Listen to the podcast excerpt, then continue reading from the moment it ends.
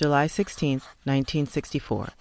Dear Mr. Nelson, As you probably already know, there have been many arrests in Greenwood, which is only 30 miles from where I am working. Tomorrow I expect to be there to picket the jailhouse. This means almost certain arrest. Yours in freedom, Cephas.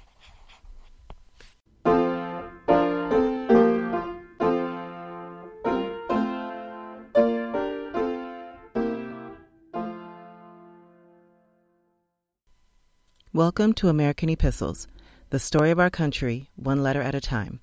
I'm your host, Susan Stevenson. American Epistles explores our history through the letters, journals, and diaries of ordinary Americans. Today I'm continuing a discussion of Freedom Summer, 1964. Please note that some of the descriptions of violence are disturbing.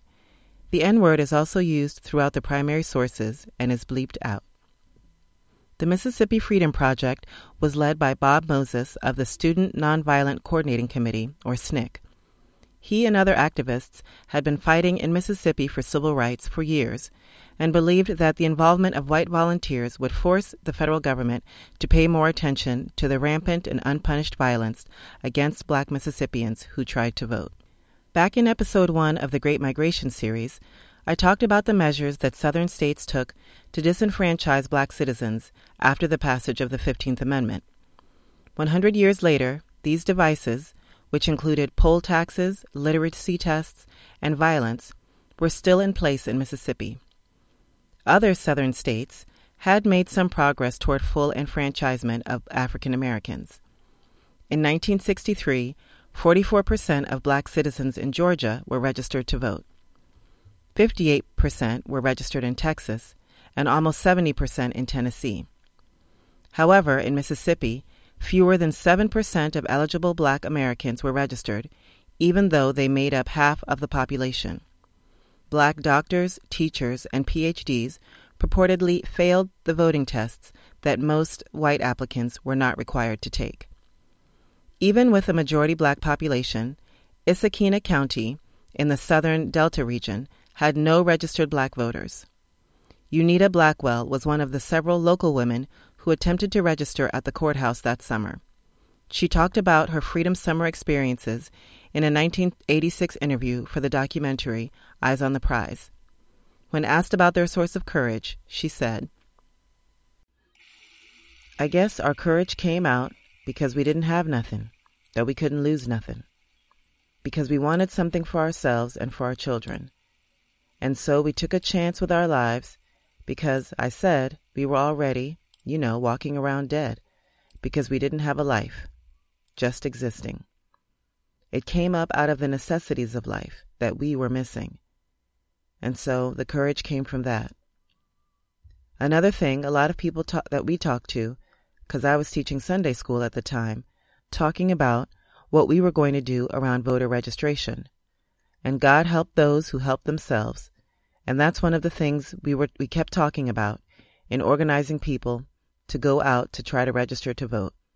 It was all organized around the basic things that we understood. Like the people in Mississippi Delta knows a lot about God and church, what the Bible says, and we saw it as our strength. And we didn't have anything, you know, and that's the way we went at it. Nothing from nothing leaves nothing and whatever we do, we're going to be better off. A volunteer named Barbara Woodward described some of the challenges that black applicants faced when attempting to register to vote. I'll read portions of her report, dated May 1964, a month before the project started. She called it Mission to Mississippi. I have titled this report Mission to Mississippi because we are on a mission of ministry to the Southern Negro, and because Mississippi is another country, a police state within the boundaries of the United States. The week was unforgettable, filled with Christian fellowship and oneness in Jesus Christ. There were moments of side splitting laughter and moments of silent crying as we shared the experience of talking with Negroes and listening to their stories of oppression and courage. We saw fear in their eyes and sensed feelings of futility and deep, smoldering resentment. Woodward lists the members of her group and describes the organization and cooperation between CORE, SNCC, and other groups. She also went into some of the history, then described a voter drive in February and the high price many blacks paid for trying to register. The Negroes were being photographed as they stood in line, and four persons lost their jobs that day. The registrants are given a section of the Constitution and asked to copy it, word for word, comma for comma, capital for capital, period for period. Any mistakes or misspelled words are marked wrong. Then they are asked in the next question to interpret what they wrote. Sample. Section 21, the privilege of the writ of habeas corpus shall not be suspended unless when in the case of rebellion or invasion the public safety may require it, nor ever without the authority of the legislature. The white men in our large group were stopped constantly and asked for identification. Jean and I were followed by two police cars one afternoon, all afternoon, but we were never stopped, nor did the police ever speak to us. Grady Poulard was arrested several times on charges of illegal parking and switched license plates, a rented car from Memphis. The police managed to keep him busy in court, so he couldn't do much else. His task in Canton was to organize the Negro leadership. One Negro, a CORE representative, was kept in jail three days for illegal parking. One Eden Seminary student was assaulted on the street downtown shortly after breakfast by a white man. There were two or three police looking on. Another student was given a ticket for driving Grady Poulard's car. The charge switched license plates. The night before we left, some of us were tailed home by the police and then kept awake all night by their car going by with a siren and someone shouting in a bullhorn, Lover, go home, or get out of bed, lover. COFO received many threats of bombing and some threats reported from the Klan. The FBI was called in and assured COFO that they wanted to know of all contacts made by the Klan. The police left us alone that day. As we talked with our hosts, we heard many stories of police oppression and brutality. Canton is hurting badly from an economic boycott. The fourth store had gone out of business the week we were there. The 19 year old daughter of our hostess had been jailed for two weeks for passing out a handbill listing the stores to be boycotted. She was released on a $1,000 property bond and will have to stand trial after graduation. She will get either six months in jail or her family will have to raise an additional $850. Her boyfriend was also arrested and beaten by the police. One mother had gone to the jail to ask about her son. While she was waiting, she could hear the police in the back, in the back room, beating someone. It turned out to be her own son. As the week wore on, we found ourselves asking the question, how much longer will they take it? When you look into the faces of some of the young CORE leaders, you know it would take nothing to start a full-scale bloodbath. Our hostess voiced her feelings of frustration and futility over and over again. She said, You can say anything to me, call me anything but don't hit me. Her generation and the younger Negroes are fed up. Why were African Americans in Mississippi willing to risk loss of livelihood and even loss of life to register to vote? And why were white Mississippians so determined to stop them? Unita Blackwell has the answer.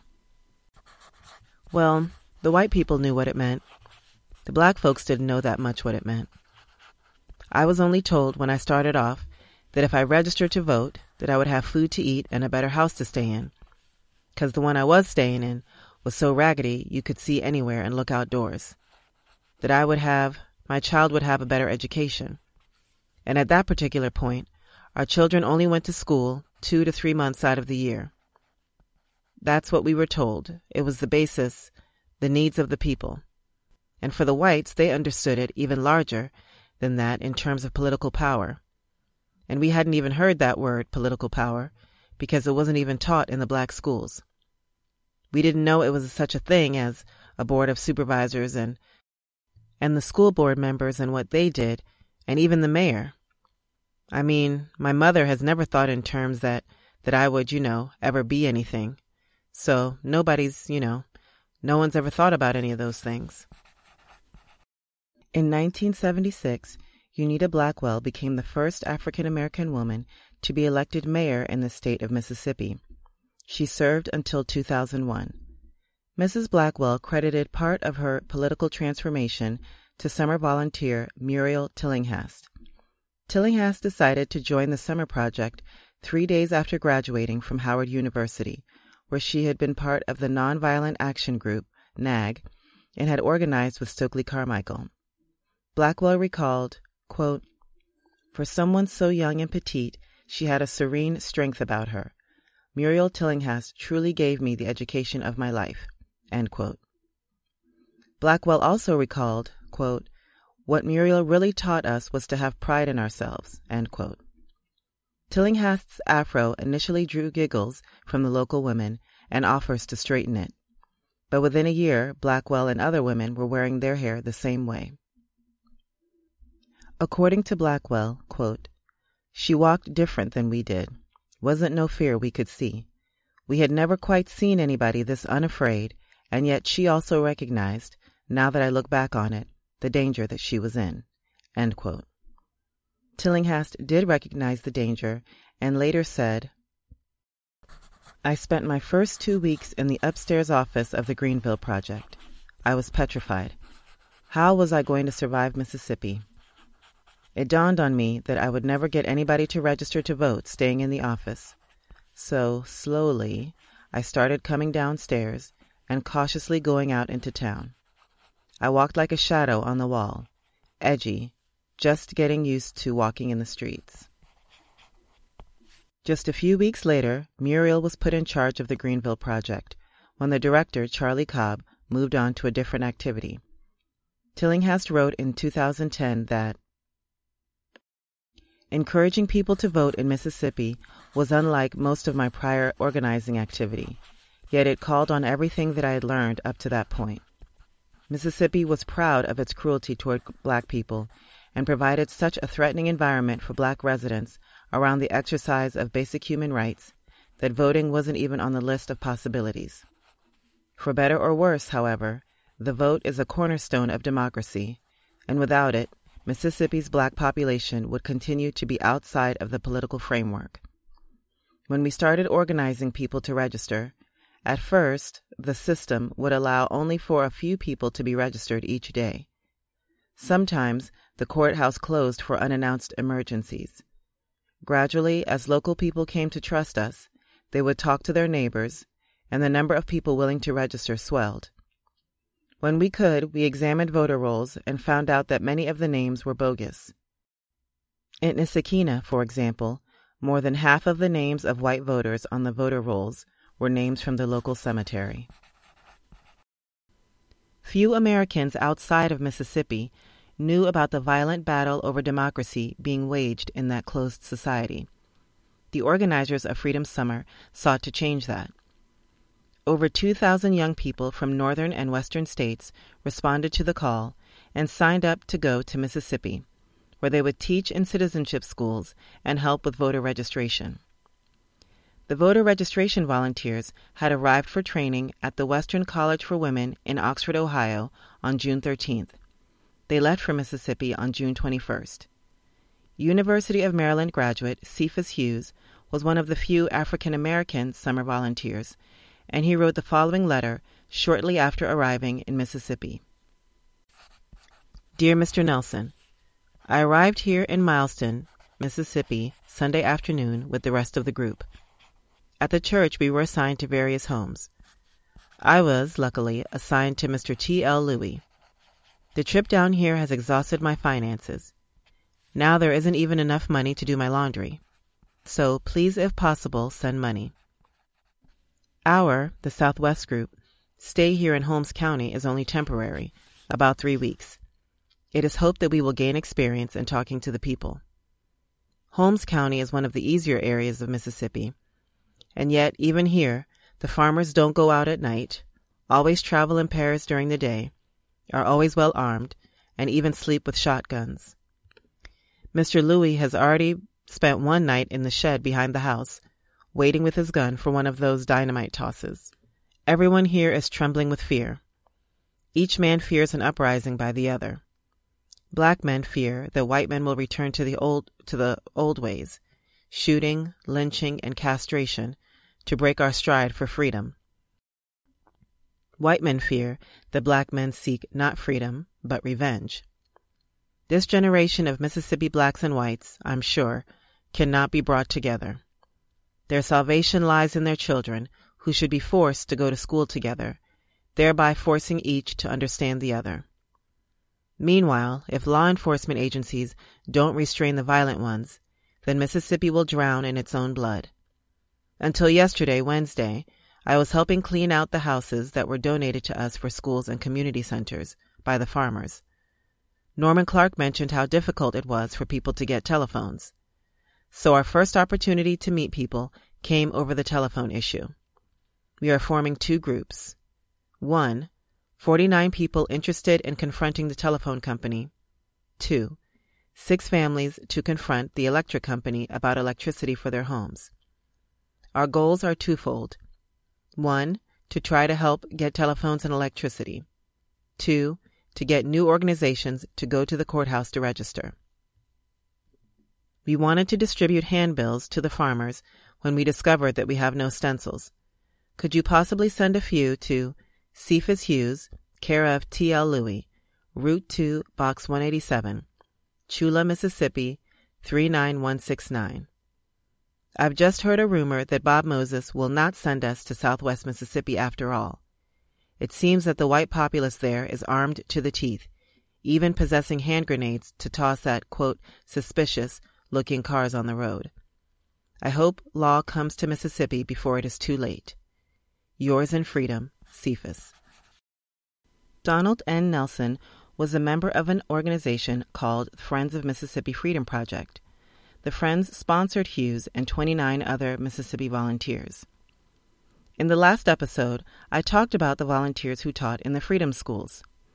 In addition to teaching blacks about their rights and responsibilities as citizens, the schools also provided educational and cultural opportunities that had previously been denied to African Americans in the state. Based on the numbers of participants and the accounts of many students and teachers, which I shared in that episode, the education component was very successful. Voter registration was much more challenging. One in 20 black residents might invite the canvassers into their homes to speak their piece. One in 100 might register. When asked if they wanted to register, blacks responded with, I just can't get my mind on all that. I never voted and I'm too old now. Or they might say, I don't want to mess with that mess. When one canvasser tried to talk about the Negro's responsibility, a woman responded, I ain't no Negro. I'm a. The boss man, he don't say nothing but girl to me. I'm just a.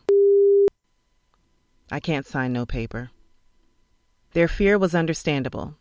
Blacks knew they could lose their homes or jobs or face even worse reprisals for trying to vote as Fannie Lou Hamer had. Fannie Lou Hamer attended her first SNCC meeting in 1962. Hamer was the 20th child of sharecroppers, and like most blacks in Mississippi, she had suffered a life of brutal poverty and injustice.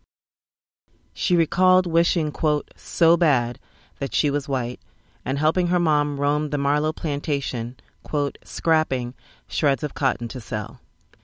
Her father would save his hard earned wages to buy wagons and farm tools, but there was nothing he could do to stop an envious white man from poisoning his mules. So, at that SNCC meeting, when James Forman told the group that voting would empower them to remove racist politicians and sheriffs, she was ready. Hamer's hand shot up, quote, as high as I could get it, when Forman asked volunteers to register to vote. A few days later, she took a bus to, to the Sunflower County Courthouse. As Barbara Woodard had mentioned, after copying a section of the Mississippi Constitution, applicants had to interpret it. Hamer was told to explain de facto laws.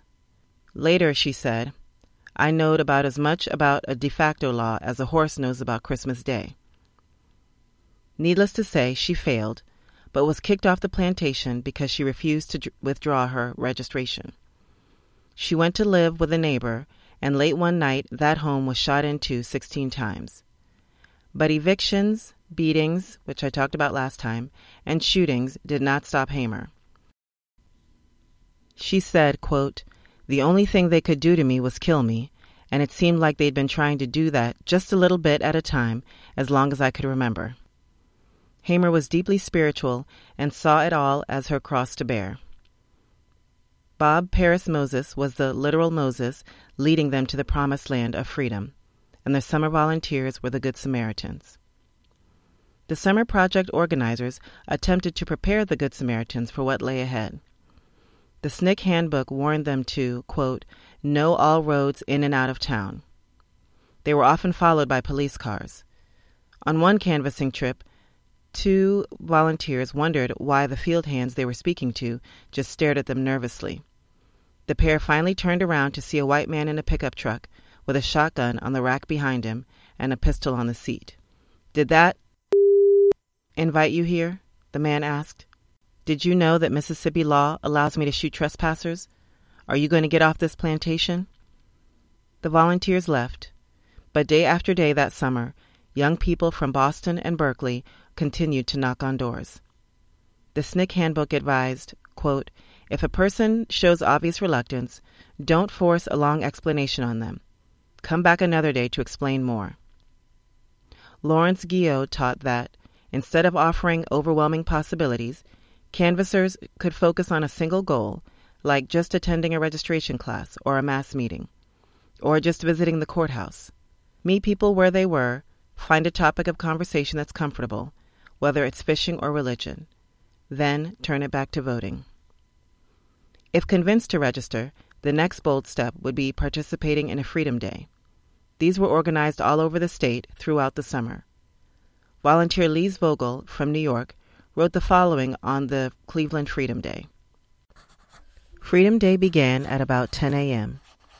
Between 10 a.m. and noon, only six people were admitted into the courthouse. Two were inside at one time, but probably only one was actually registering. The police attempted to make a list of people lined up, but stopped at our request after about half the names were put down. One staff member tried to enter the courthouse with those trying to enter and was prevented. At noon, the courthouse was closed for lunch. Between 1 and 5 p.m., 19 people were admitted. These applicants seem to have been processed at an incredibly rapid rate, although at all times only two people were inside the courthouse. While the people were being registered, a picket line was maintained in the front of the main steps of the courthouse. At times there were as many as 35 picketers on the line, carrying signs reading Freedom Now one man, one vote, etc. The line was silent for most of the day. During the afternoon, the picket line sang and chanted three times. The third time it was asked to shut up, whereupon a local Shaw woman began the Lord's Prayer.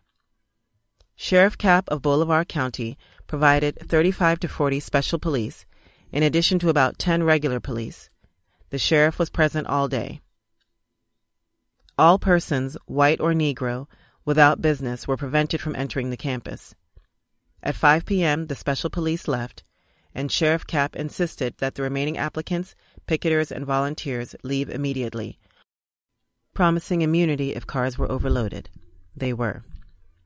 In addition to the 39 applicants and 15 to 20 volunteers, about 20 local people participated in the picket line. Most of the applicants, picketers, and volunteers came from Shaw, a few were from Mound Bayou, and towards late afternoon, six people from Cleveland to, arrived to register. The days, organized by volunteer Jonathan Black, the spirit of Bradford remained in dry deck. Applicants encountered virtually no harassment in the courthouse. Several persons were required to take the entire test, although they showed the registrar affidavits that their educations ranged from sixth grade to two years of college. The registrar appeared to not understand the significance of a sixth grade education under the recent Civil Rights Act and simply said he would pass the affidavits in with the applications. The Freedom Day was considered a success by all participants, and Bolivar County COFO looks forward to more Freedom Days and perhaps a Freedom Week. As the organizers had expected, Freedom Summer focused national attention on Mississippi. The disappearance of SNCC workers James Chaney and Michael Schwerner and summer volunteer Andrew Goodman made headlines in papers across the country. Three days after Cleveland's Freedom Day in Bolivar County, the county was featured in the New York Times. As the paper reported, we are moving heaven and earth to stay out of the national newspapers, said Clifton Langford, the editor of the Bolivar Commercial, the local weekly. The Columbia Broadcasting System, which wanted to portray the town, was turned down. The leaders will not talk to most out of state reporters. The white community is extremely sensitive to the current national portrait of Mississippi. It is resentful over judicial, congressional, and presidential activities in the civil rights field, and it is angered by the arrival in Mississippi of white and Negro volunteer civil rights workers. Again and again, a visitor is assured of individual affection for the Negro. Repeatedly, a visitor is challenged about racial troubles in northern cities. He is often asked as Sheriff Capps asked, What would happen if 200 of us went up to Harlem as evangelists to tell the southern side of the story? Why, there wouldn't be enough police up there in the city to protect us. Yet these people come down here. On municipal issues, the leadership here is more progressive than in any other Mississippi cities. On the race issue, however, it reflects accurately both orthodox segregation and a total commitment to its continuance. The leadership believes that the Negro is racially different and inferior, that any move toward change is prompted by agitators and radicals from outside, acting in concert with vote hungry Northern politicians. We believe in the separation of the races, said Mr. Langford, and I mean believe it, like we believe in God. The article gave the racial breakdown of the county in the 1960 census 36,663 Negroes, and 17,521 whites. Though cotton is a major part of the economy, State Senator W.B. Alexander claims that the state could get by without as much black labor.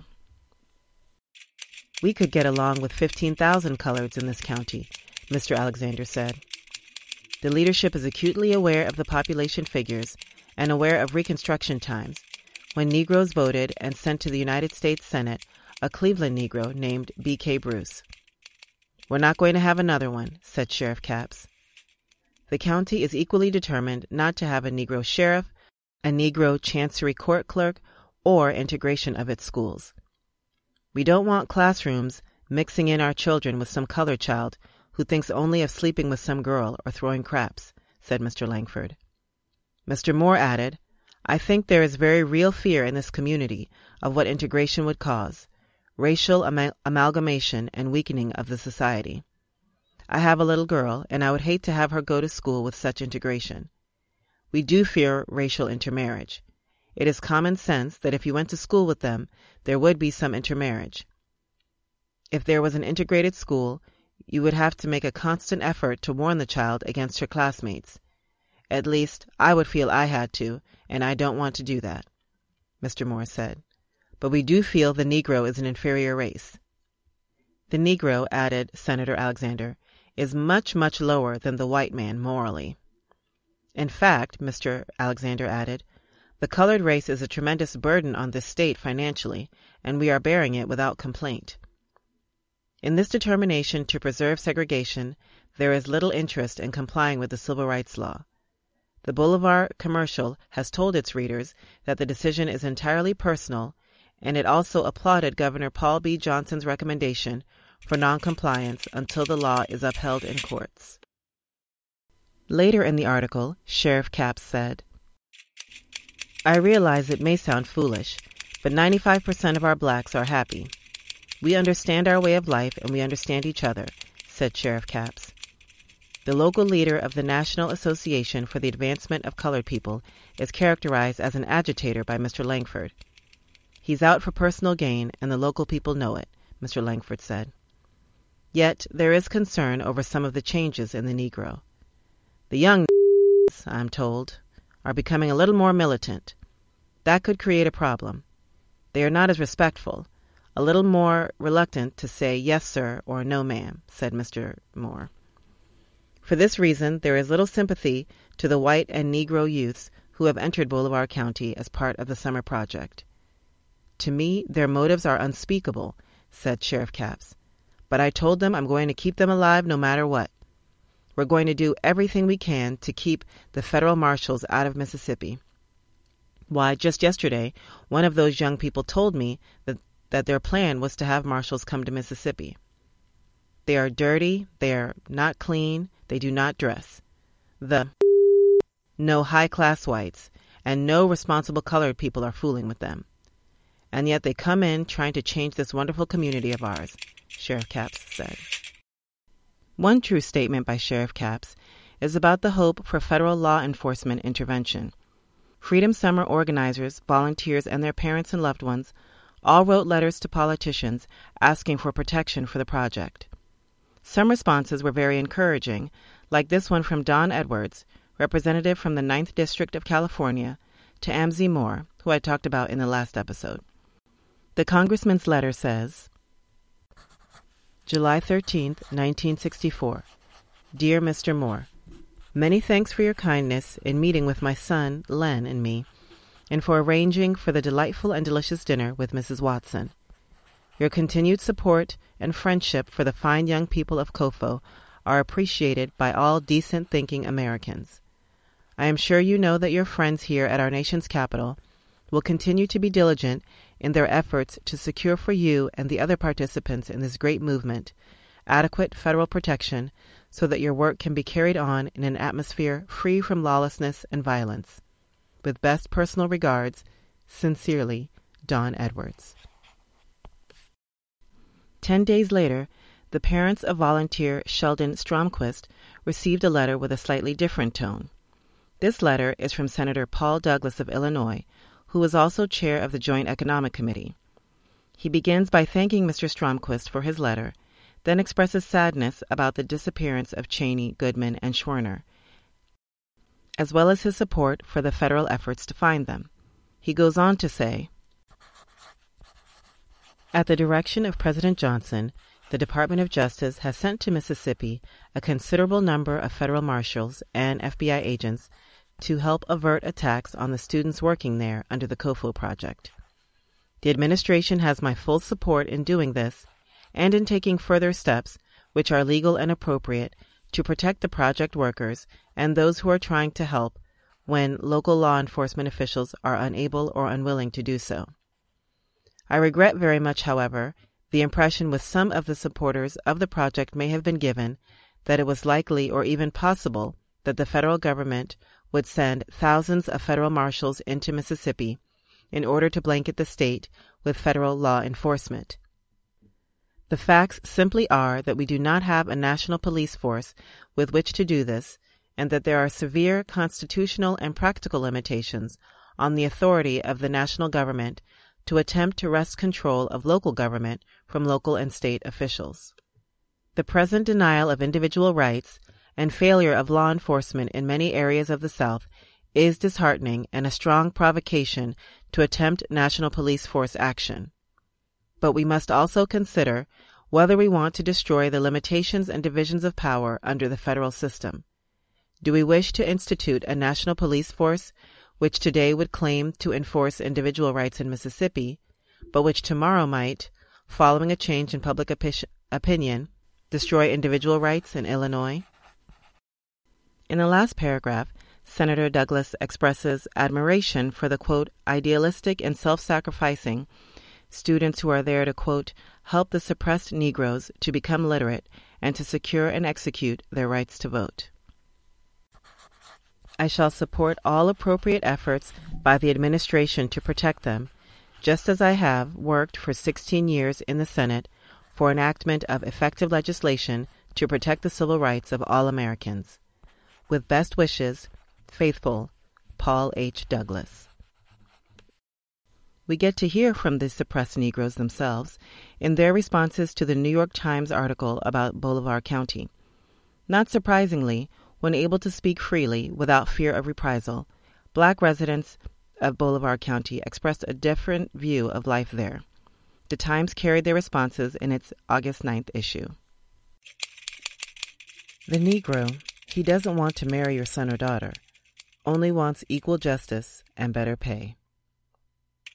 We are not happy with the way we live in Mississippi. We can't be happy at 30 cents an hour. That means $3 and 10 hours a day, and we can't live on that. What we want is a decent living. If the white man gets $2.50 an hour, well, the Negro should get the same thing. 'Cause a man ain't but a man, and a woman ain't but a woman. 'Cause God made us all out of one blood. It don't make no difference. We're all one kind. We're all human. If Capps thinks we're happy, why don't he try living like the Negroes? After he has done this, ask him if he is happy. Most white people actually seem to believe that colored people were put on earth for the convenience and use of white persons. If you believe this, you are entirely mistaken. To those of you who pay your maid $15 per week, you are sinning against her. You are starving her children. You must love your neighbor. You cannot love someone and pay them $3 or $4 for their work. How foolish of us to pay taxes and not be able to use the facilities for which we are paying. When we want school integration, we aren't simply concerned with going to school with whites. We want to go to schools with the machinery and equipment that is preparing white children to take part in the space age. To the Southern white men, don't worry about warning your children against their Negro classmates. We are interested in machinery and equipment for education. The Southern white men are not serious about segregation. We can say to you that it is too late to start worrying about integration. You have already mongrelized the white race and the black one too. The only thing you haven't done is claim your children. We are afraid to speak for our rights. We are afraid to register to vote, afraid of being jailed or beaten. And as far as marriage, the Negroes are not wanting to marry your girls. We only want justice, freedom of speech, equal rights, decent jobs, equal pay, and all be punished alike. Greenwood had its Freedom Day on the same day as Cleveland's. The students from the Greenwood Freedom School reported on it in their newspaper, The Freedom Carrier. July 16, 1964. Today, all people who believe in freedom should join us for Freedom Day. Time and time again, we have tried to register for voting, and Martha Lamb, the registrar for Leflore County, has turned Negroes away or has failed them. But we shall not let Martha discourage us. The more people she turns away, the more people must go to the courthouse. Today marks the fourth Freedom Day in Greenwood. During the first Freedom Day, the courthouse was picketed, but no arrests were made. However, the second Freedom Day, a large number of people were arrested. The last Freedom Day was without incident. We do not know what the outcome of today's Freedom Day will be, but whatever the outcome will be, we will not let it stop us. Many Negroes have been to the courthouse over and over only to be turned away by the white power that stands behind that counter. It is time to show the white people in Mississippi and people all over the United States that we want to vote and we will not stop trying until we get the vote. Today, there will also be freedom registrars down at the courthouse so that anyone who wants to join the Freedom Democratic Party in Mississippi may do so. Black Greenwood citizens arrived at the courthouse wearing their Sunday best. Women wore flowered dresses, and the men weathered suits and fedoras. Volunteers and SNCC staffers held picket signs while a bus waited across the street to take people to jail. The police chief announced, You are free to go and register. The chief, however, did not allow picketing. Citizens lined up all day to register, even as it started pouring rain. Greenwood's Freedom Day yielded the most arrests of the summer 111. The protesters were packed into dank cells in the bowels of the Leflore County Courthouse. The women decided to go on a hunger strike after one of them spit out her pepper laced rice and lima beans. The prisoners were segregated by race as well as gender and communicated by passing messages through an opening in the wall to a prisoner named Patterson who was serving 18 months. At about midnight, Patterson delivered a message from the black men. They would join in the hunger strike. The note also read, We will sing loud about daybreak. Freedom. After a while, arrests seemed to outnumber completed registrations. A midsummer SNCC report on total registrations was not very encouraging. Canton. Number of those who took the test, 22. Number of those who passed, 0.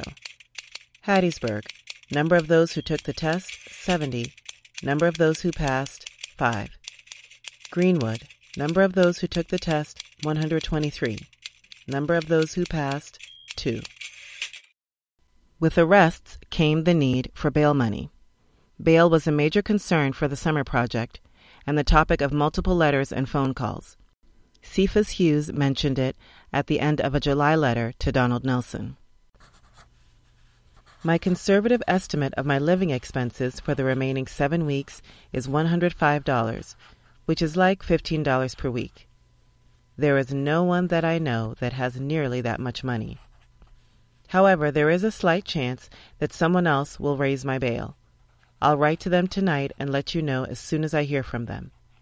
Yours in freedom, Cephas.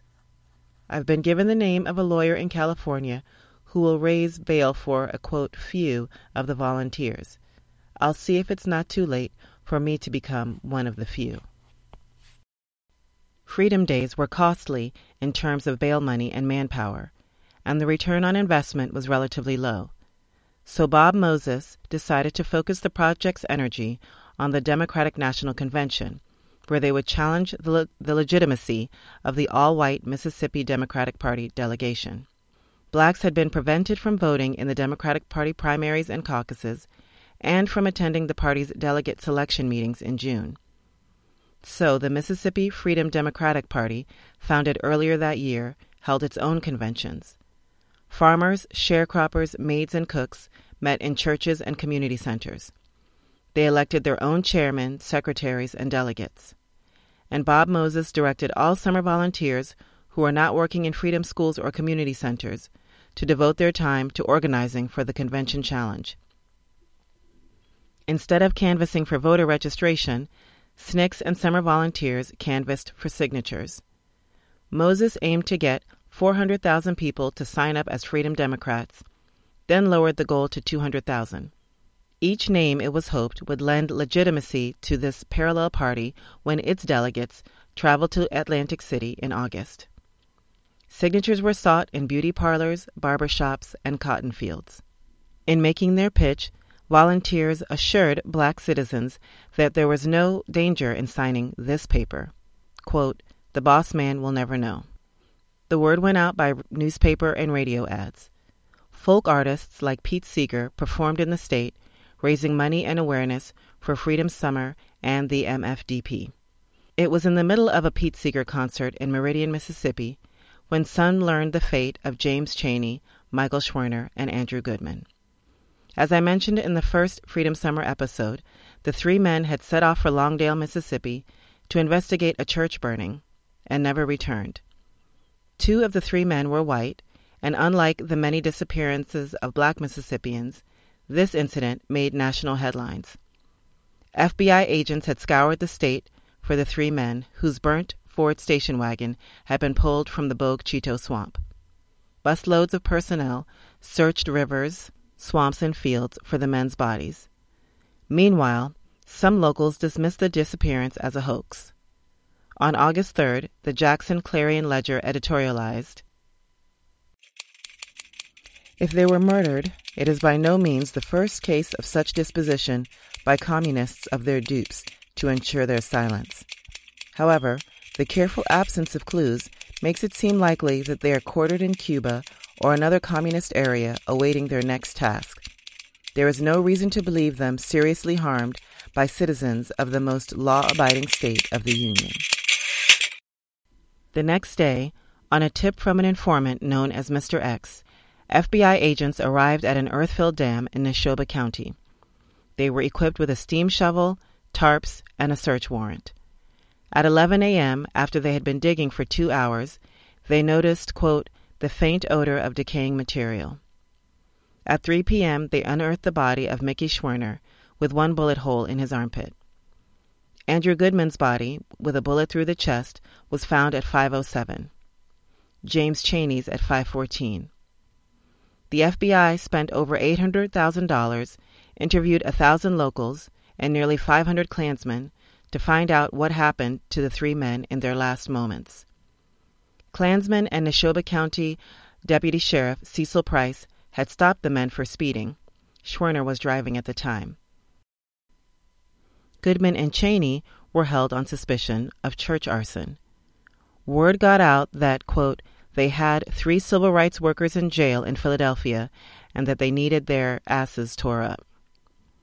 Seven hours later, the men were released on bail and headed south on Route 19.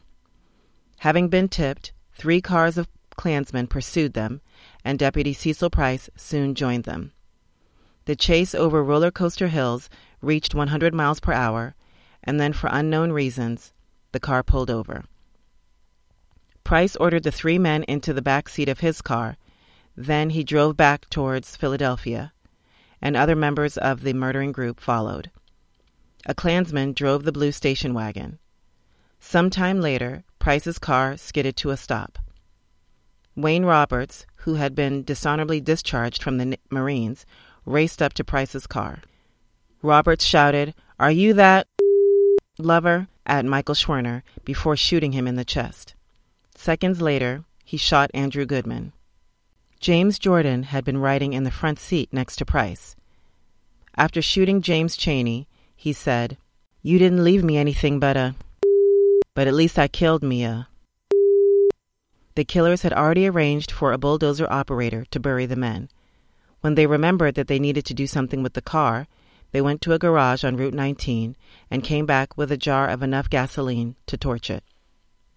Rita Schwerner hoped that her husband Mickey could be buried alongside his good friend James Chaney. But there was not a mortician in Mississippi who would participate in an integrated burial. Schwerner's and Goodman's bodies were flown to New York for burial. On August 7th, James Chaney was, led to was laid to rest in Mississippi. Chaney's friend Dave Dennis gave an angry eulogy during which he correctly predicted that the killers would not be prosecuted to the fullest extent of the law. The state did not press charges at that time, so federal authorities used a conspiracy charge because there was no federal murder statute. Ultimately, Price and six other men were convicted of conspiracy to violate the men's civil rights. Seven were acquitted, and there were mistrials in three cases. In 2005, Edgar Ray Killen was convicted of manslaughter for orchestrating the three murders. The Klan leader did not pull the trigger himself and was at a funeral home at the time of the murders. He died at the age of 92 while serving three 20 year sentences. And now the 1964 Democratic Convention was only two weeks away. SNCC did not have enough money for the trip to Atlantic City and put out a call for help. Harry Belafonte came to the rescue. The world famous Calypso singer had helped finance the Freedom Rides and the March on Washington. He had held $50 a plate dinners in five East Coast cities to raise money. The discovery of Chaney, Schwerner, and Goodman also prompted an outpouring of generosity, and Belafonte had $60,000 in cash to give to SNCC. It was too much to wire, so he decided to li- deliver it in person. He invited his friend, Sidney Poitier, to join him, reasoning, quote, they might think twice about killing two big. The two stars were met at the airport by James Forman, a convoy of three SNCC vehicles, and one car driven by Klansmen. The Klan chased them through cotton fields all the way to the edge of Black Greenwood. Finally, they arrived at the Elks Hall, where a jubilant crowd watched as Belafonte handed over a satchel full of money. The MFDP faced more obstacles before the convention. The Mississippi Attorney General denied their charter, prohibited their use of the word Democratic, and issued an injunction barring them from leaving the state. But on the evening of August 19th, the Freedom Party delegates boarded three buses with 63,000 signatures. This was far short of Bob Moses' initial goal of 400,000, but the travelers were hopeful as they sang freedom songs. They'd held their state convention in Jackson, had carefully followed the Democratic Party's rules for presenting a challenge, and had been told by their lawyer that they had a good chance of being seated at the convention. When they got to Atlantic City, they got to work. There was little time for strolling the boardwalk. The Alabama delegates were already threatening to walk out of the convention if the Freedom Democrats were seated. The head of the Mississippi NAACP, Aaron Doc Henry, spoke with the press while other party members handed out booklets. The publication cited two dozen legal precedents for the challenge and recounted the crimes against Herbert Lee, Andrew Goodman, Michael Schwerner, and James Chaney. Delegates lobbied the Credentials Committee. 10% of the committee's 108 members, or 11 people, were needed to issue a minority report supporting the challenge. Then, with the support of eight state delegations, there would be a debate and vote on national television. Their petition was as follows Dear Congressman, we believe that the honor of the House of Representatives of the United States and the integrity of our system of government is deeply compromised by the presence of congressmen from the state of Mississippi who are there by virtue of elections that are conducted in blatant and notorious violation of the requirements of the Constitution of the United States of America. We therefore urge you to do all in your power to support the challenge brought by the Mississippi Freedom Democratic Party and vote to unseat the congressional delegation sent to the United States House of Representatives from the state of Mississippi until such time as a delegation elected in free elections, open to all and conducted in accordance with the Constitution, is sent to the Congress from Mississippi. At 2 o'clock on Saturday afternoon, Freedom Party lawyer Joe Rauh st- stood on the floor of the convention hall next to four filing cabinets containing those 63,000 signed forms. The Harvard educated attorney was also a Washington insider and had promised to move heaven and earth to get the Freedom Party's challenge to the convention floor. Earlier that day, party leaders had moved the Credential Committee meeting to a tiny room that would fit only one network news camera. The well connected Rauh got wind of this and protested to a White House aide. Eventually, President Johnson allowed the MFDP to make its case in the convention hall. Cameras from all three major networks rolled as Rauh stood speaking between Mississippi's all white delegation on one side and the mostly black delegation on the other. Aaron Henry spoke, followed by Reverend Edwin King. Next up was Fannie Lou Hamer. Before a national audience, Hamer told the story of being kicked off her farm when she tried to register to vote and she told the story that she told the summer volunteers of being told by a jailer, We're going to make you wish you was dead, and then being brutally beaten with a blackjack. All of this on account of we wanted to register, to become first class citizens. And if the Freedom Democratic Party is not seated now, I question America. Is this America? The land of the free and the home of the brave? where we have to sleep with our telephones off the hooks because our lives be threatened daily, because we want to live as decent human beings in America?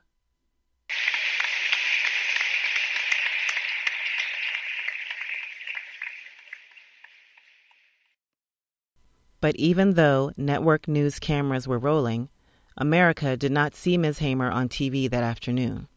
President Johnson, seeing all of this unfold, called an impromptu news conference, which, cover, which was covered instead of Hamer's testimony. The president's urgent message? A reminder of Kennedy's assassination nine months before, his criteria for selecting a running mate, which he had not done yet. By the time he was done speaking, so was Hamer, but the networks re aired her riveting testimony that evening. Within minutes of the broadcast, telegrams began flooding the White House. More than 400 would come in before the night ended. With only one exception, the telegrams demanded that Freedom Democrats be seated. 11 and 8, support from 11 Credentials Committee members and 8 st- state delegations, seemed within their grasp. The Credentials Committee met on Sunday afternoon, promising an answer by 6 p.m. There were three options. They could seat the entire Freedom Party instead of the white delegation they could seat none of the Freedom Party. Or, if each delegation signed a loyalty oath to LBJ, they could both be seated, black and white, with each delegate receiving half a vote. Such a solution had been used to settle previous challenges, including one presented by then Congressman Lyndon Johnson in 1944. Now President Johnson offered the Freedom Democrats seats as, quote, honored guests with no voting privileges. This back of the bus treatment was unacceptable to the MFDP.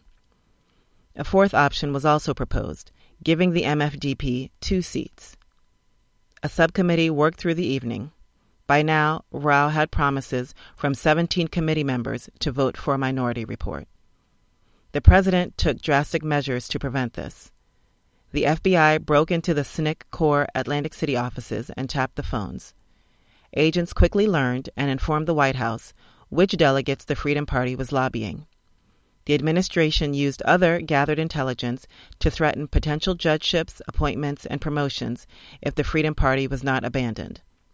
And LBJ told a friend that VP hopeful Senator Hubert Humphrey had, quote, no future in this party at all if this big war comes off here and the South all walks out and we get in a hell of a mess, end quote.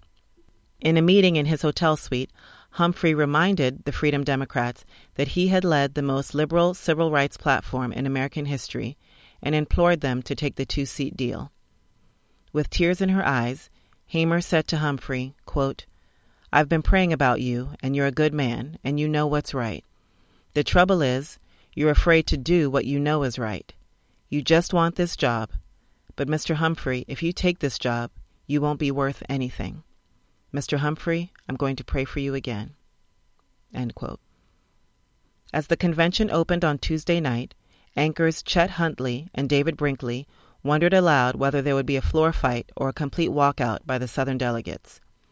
More telegrams came into the White House, now complaining that Negroes had taken over the country. The president's mood grew darker and darker, and he threatened to end his pursuit of a second term. There were threats in Atlantic City, too. If Joe Rauh did not support the two seat compromise, he would lose his job with the United Auto Workers. If Martin Luther King Jr. did not support the compromise, he would lose his UAW funding. He told the group, quote, Being a Negro leader, I want you to take this. But if I were a Mississippi Negro, I would vote against it. End quote. In the middle of the wheeling and dealing and cajoling, Freedom Party supporters held picket signs Stokely Carmichael, who would later change his name to Kwame Ture, recalled On the boardwalk outside the convention hall, staff, local folk, and Northern supporters had set up a round the clock vigil. Volunteers on their way home from Mississippi detoured through Atlantic City, some bringing their parents. Occasionally, the families of the murdered workers came by to stand with us. There were giant pictures of our three martyrs and the burned out shell of the station wagon from the Bogue Chitto swamp on display. The folks kept singing. Mrs. Hamer and Bernice Reagon came by to lead the singing, and members of the delegation came by to make speeches and thank the people. Visiting politicians came to pledge support. At times, the crowd reached three, even four thousand people. It seemed that the Freedom Party delegates were divided by class on the compromise. Aaron Henry, a graduate of Xavier College, and a few others supported it. The deal might not be what they wanted, but Democrats couldn't afford losing the White House to Barry Goldwater. The sharecroppers and maids held their ground. As Fannie Lou Hamer said, quote, We didn't come all this way for no two seats, 'cause all of us is tired. End quote and they were not the only people unhappy with the deal. The compromise also promised that future conventions would never seat all white delegations and required Mississippi to swear allegiance to the Democratic ticket. The state party was insulted and outraged. Mississippi Governor Johnson ordered the delegates home. But the Credentials Committee approved the compromise, and Walter Mondale announced that the MFDP had accepted the compromise, though no such thing happened. On Wednesday night, LBJ accepted the party's nomination. He and his running mate, Hubert Humphrey, linked arms in triumph. Newspapers hailed the compromise as a, quote, triumph of moral force, and, quote, nothing short of heroic, end quote. The next morning, the Freedom Democrats boarded buses and went home. John Lewis described the conclusion of the Freedom Party challenge this way As far as I'm concerned, this was the turning point of the civil rights movement. I'm absolutely convinced of that. Until then, despite every setback and disappointment and obstacle we had faced over the years, the belief still prevailed that the system would work. The system would listen, the system would respond. Now, for the first time, we had made our way to the very center of the system. We had played by the rules, done everything we were supposed to do, had played the game exactly as required, had arrived at the doorstep, and found the door slammed in our face. The last of the summer volunteers also went back to their homes that weekend. Well, most of them. Philadelphia, Mississippi, October 4th. Dear Mom and Dad, As I write this letter, I am on the roof of our headquarters, observing a sunset I cannot even begin to describe. The hills of red dirt, the pine woods, the mountains and shacks, silhouetted against the blood red sun and clouds, all this and the rest of it takes my breath away. Now and at all such times, I find myself possessed by a deep melancholy, a heart-rending feeling for the black and white toilers of this state, both victims of a system that they neither created nor flourish under. There have been incidents of violence and intimidation, but they hardly seem worth noting at a time like this. I only know that I must carry on this struggle that other people have died in and that someday that system will be changed. Love, Tommy.